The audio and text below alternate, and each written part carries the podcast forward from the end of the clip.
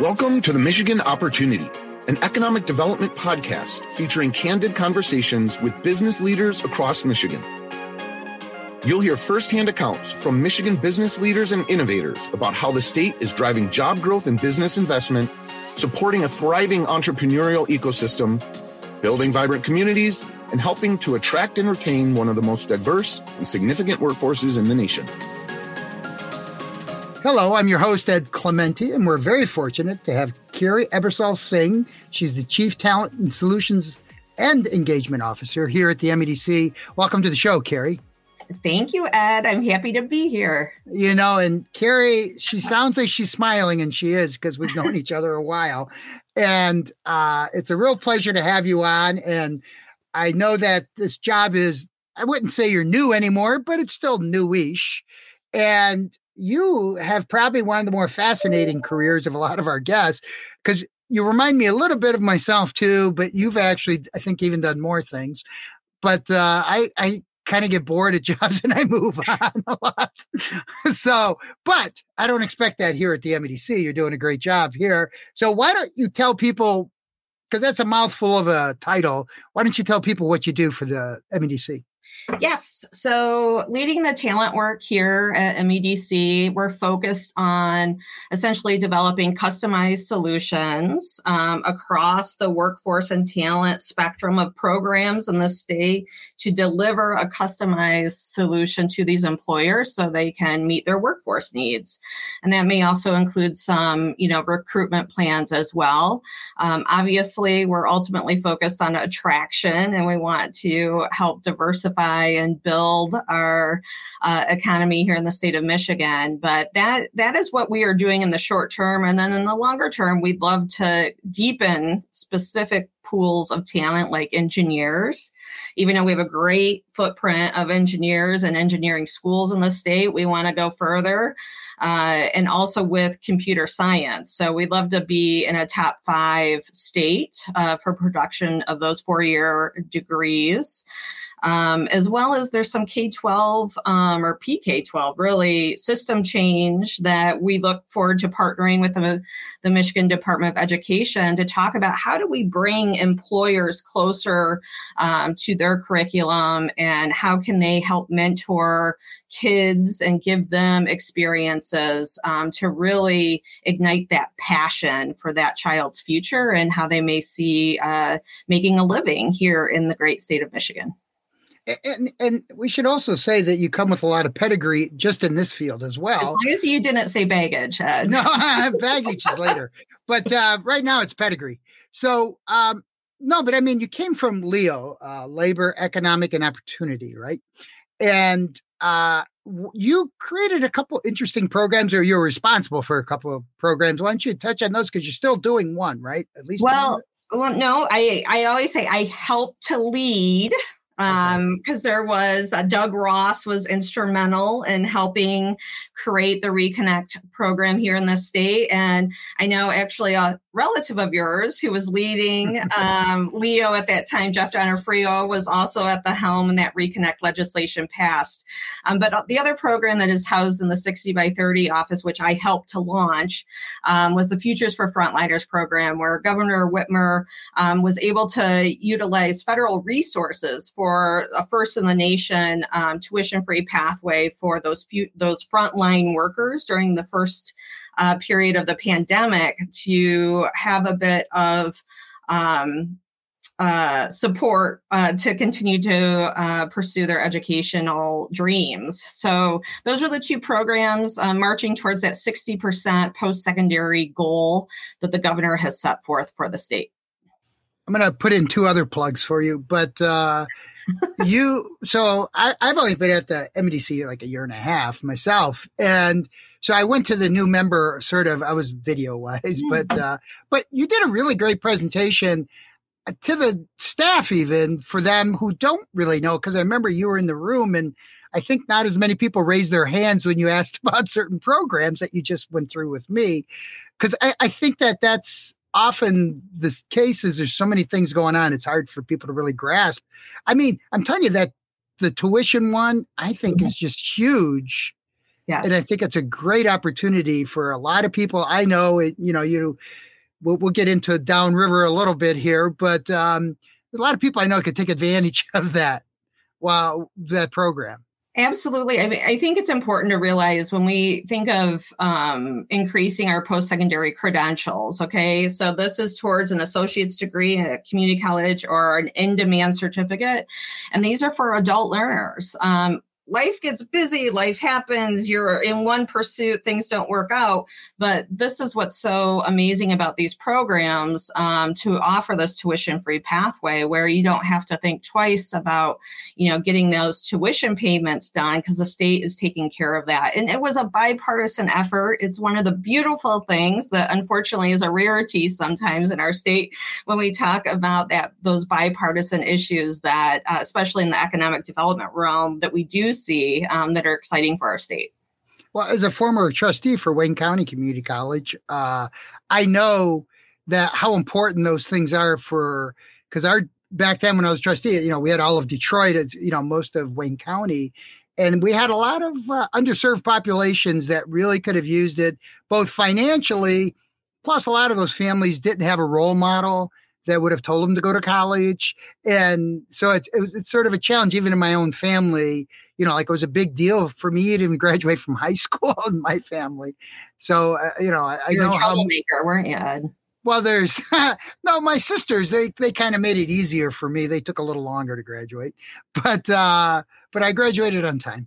Anyway, the, um, but I do think it's so critical because, you know, I, I, I, imagine some of this is the stackable certifications too, right? Because uh, can you just give a quick 30 seconds of what that is? Because I think that's the key to the future somewhat. Yes. And, you know, often our CEO, Quentin Messer, talks about having um, a state full of lifelong learners. And as we know, like um, our parents who worked uh, for the same businesses or companies for 30 years or launched small businesses that they owned their entire lifetime. Um, this generation is different. I'm a tail end Gen Xer. Uh, I was a bicentennial baby, in case you're curious out there. Uh, not listeners. asking any questions as I age myself. Um, but I think it's really important to, you know, think about what are the skills or functions, those passion areas that you want to pursue and get credentials that lead to a high paying job. And then guess what? If you know interests change or you're ready to go back and learn take that education to the next level that's where you're looking at those stackable and portable degrees um, or certificates. So um, those are really what we want to support developing and you know a lot of the work at labor and economic opportunity through many of the WIOA programs that our michigan works agencies across the state help uh, implement and provide those pathways to folks. Um, it's really just the beginning. And I think it's really important that folks, you know, find something you have an interest in and then grow, give it a chance, do some job shadowing and, and uh, put yourself out there to get that experience. Yeah, I served on SEMCA as a workforce board mm-hmm. for 10 years.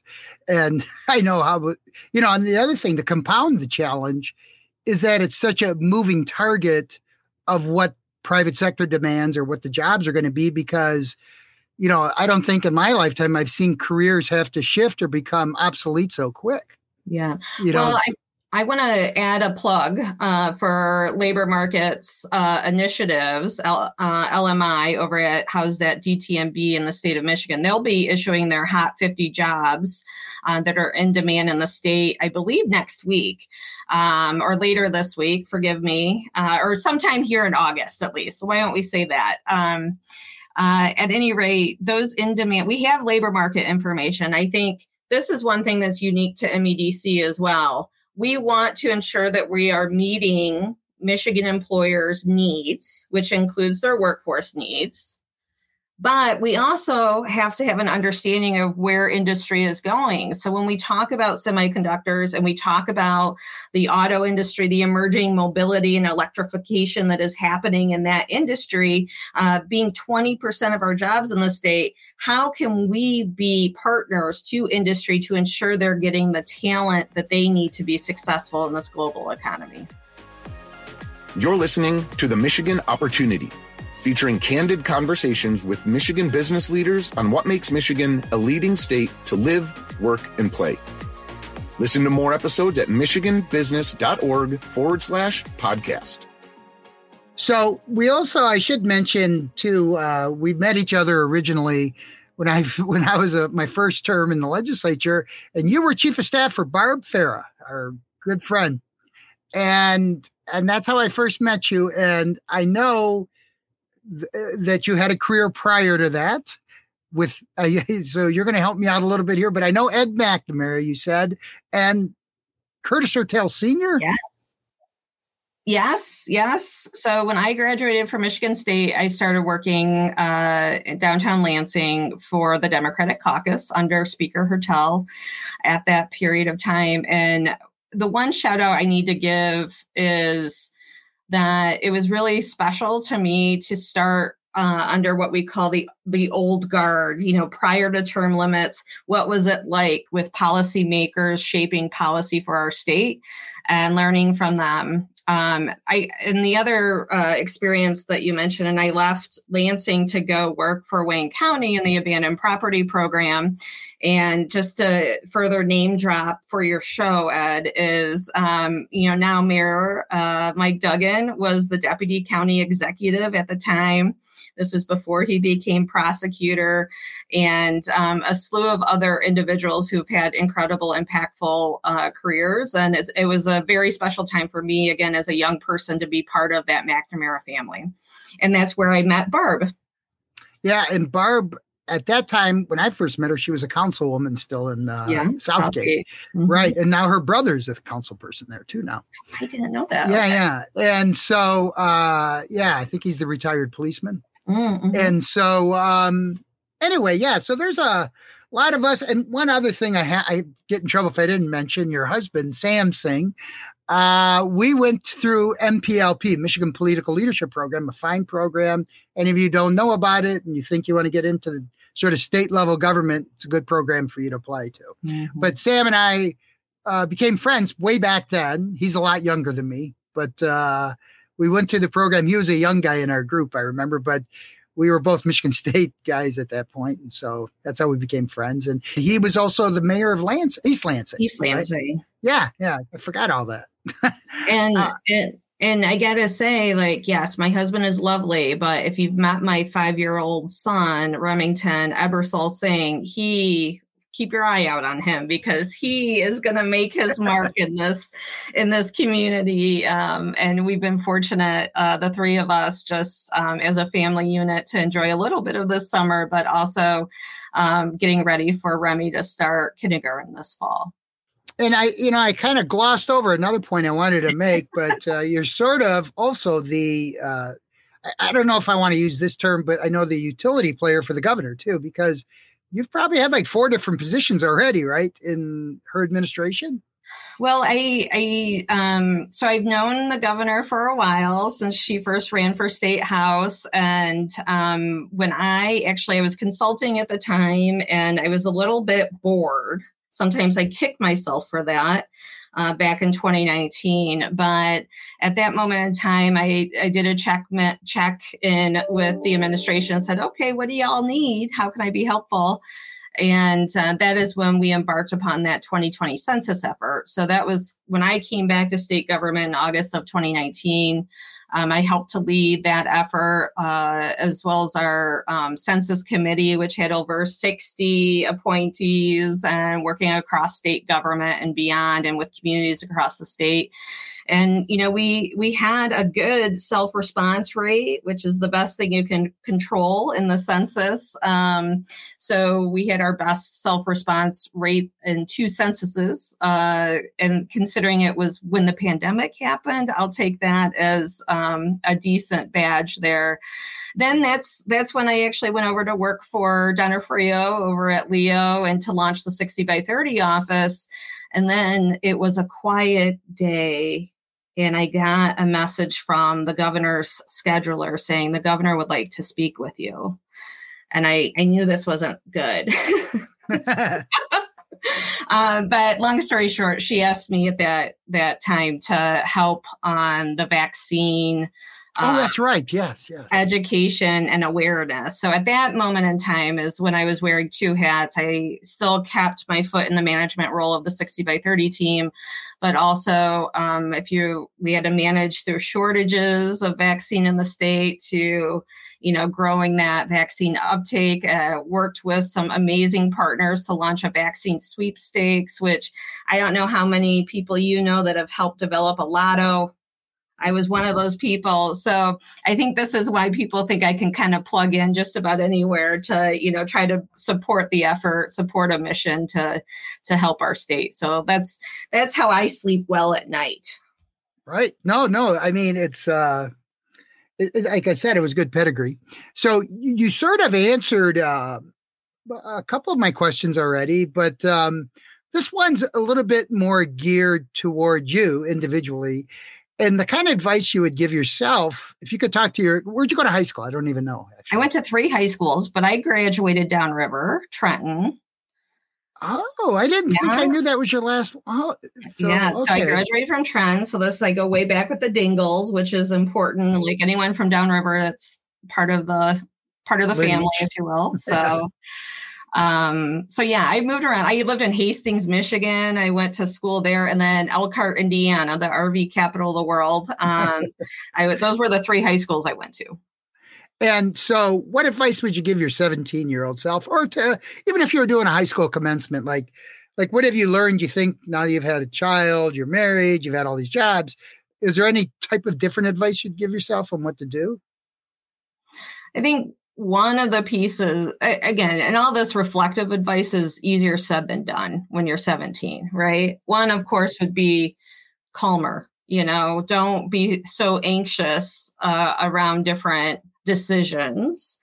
Um, i think i think the other thing that I've, I've been fortunate and this my dad says this and this comes i think this is kind of passed down from generation and um, and I don't mean this to sound obnoxious, but I, it's something that drives me, and that is there's always room for some someone good. And while it came more from a sports analogy, but if you hustle, you're put in your best, and you become good at what you do, there's always going to be a seat. There's always going to be a pathway for you um, to explore new opportunities. So I've tried to hold dear to that. And I think I last I've been fortunate enough too, and I kind of fell into it is um, just by job experience. Um, that you know, when I started working in the legislature, that really opens you up to a lot of different um, you know policy areas, different you know advocacy groups, nonprofits that are coming in. I think it's incredible exposure, and you get a lot of responsibility at a young age, and you learn to manage and that all has set me up for no matter what issue area I go into, I, I bring that same set of tools that I've been utilizing across my lifetime. Yeah, I don't know if you know, my first job was working in the Senate out of college. Oh. Yeah, and I worked in the Senate, but I'm not kidding you. Within a year and a half, I was in charge of prison overcrowding. I was like 21, and I had to do hospital bed reductions because we had too many bed excess beds. Yeah. And there were just like miserable committees to be involved with. But, uh, you know, other people see stuff in you that you don't always see in yourself. Mm-hmm. And I feel like my boss at that time thought I could take it. I didn't think I could. But then you start to realize, oh, I guess that's what responsibility is, is there's not exactly a direct roadmap, but if you got the right skills and like your dad said, you know, if you're a good person, you'll figure it out. Yes. Yes. Yeah. Um, your very last question oh. is you've got a five year old, right? You said yes. So where do you guys like to go? Either uh, festivals or up north or whatever. What do you guys like doing? Yeah, we're a big. He's a beach kid. Um, oh. Traverse City area is definitely a favorite of his, and I, I must tout just, uh, just two weeks ago, he made his what I'm calling his first unaffiliated friends on the beach. So he made friends four kids that we had no connection to whatsoever. And again, we're building that momentum as he starts his kindergarten career. So uh, he had a blast. Are they going to put up lawn signs for him? I got to tell you, the kid, you know, you can't say no to him. He'll tell you that he's spoiled by his parents. So Well, anyway, I uh, appreciate very much uh, you doing the show today.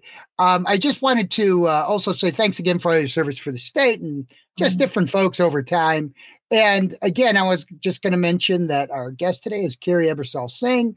And I'm struggling here. I missed your title again. I don't want to get it wrong, but why don't you say it again for me so I don't have to dig it up here? yeah, Chief of Talent Solutions and Engagement Officer. Okay, sorry, I I'm doing this off my phone, so I'm trying to look at it's both. A mouthful. No, it's okay. No worries. but anyway, we want to thank you again and for all that. It's a tough job, and like we said, it's a moving target, but I'm sure you'll be up to it. And uh, everybody likes the way you're doing things so far, so I appreciate you doing it. Knock on wood, Ed. Knock That's on right. wood. I don't want to jinx you. Sorry. all right, take care now. Thanks again, Kerry. Join us next week where our guest will be Roderick Hardamon. He's the CEO and chief strategist of Urge Imprint, which brings fresh global perspectives to local and national public sector organizations. The Michigan Opportunity is brought to you by the Michigan Economic Development Corporation. Join us and make your mark where it matters. Visit michiganbusiness.org forward slash radio to put your plans in motion.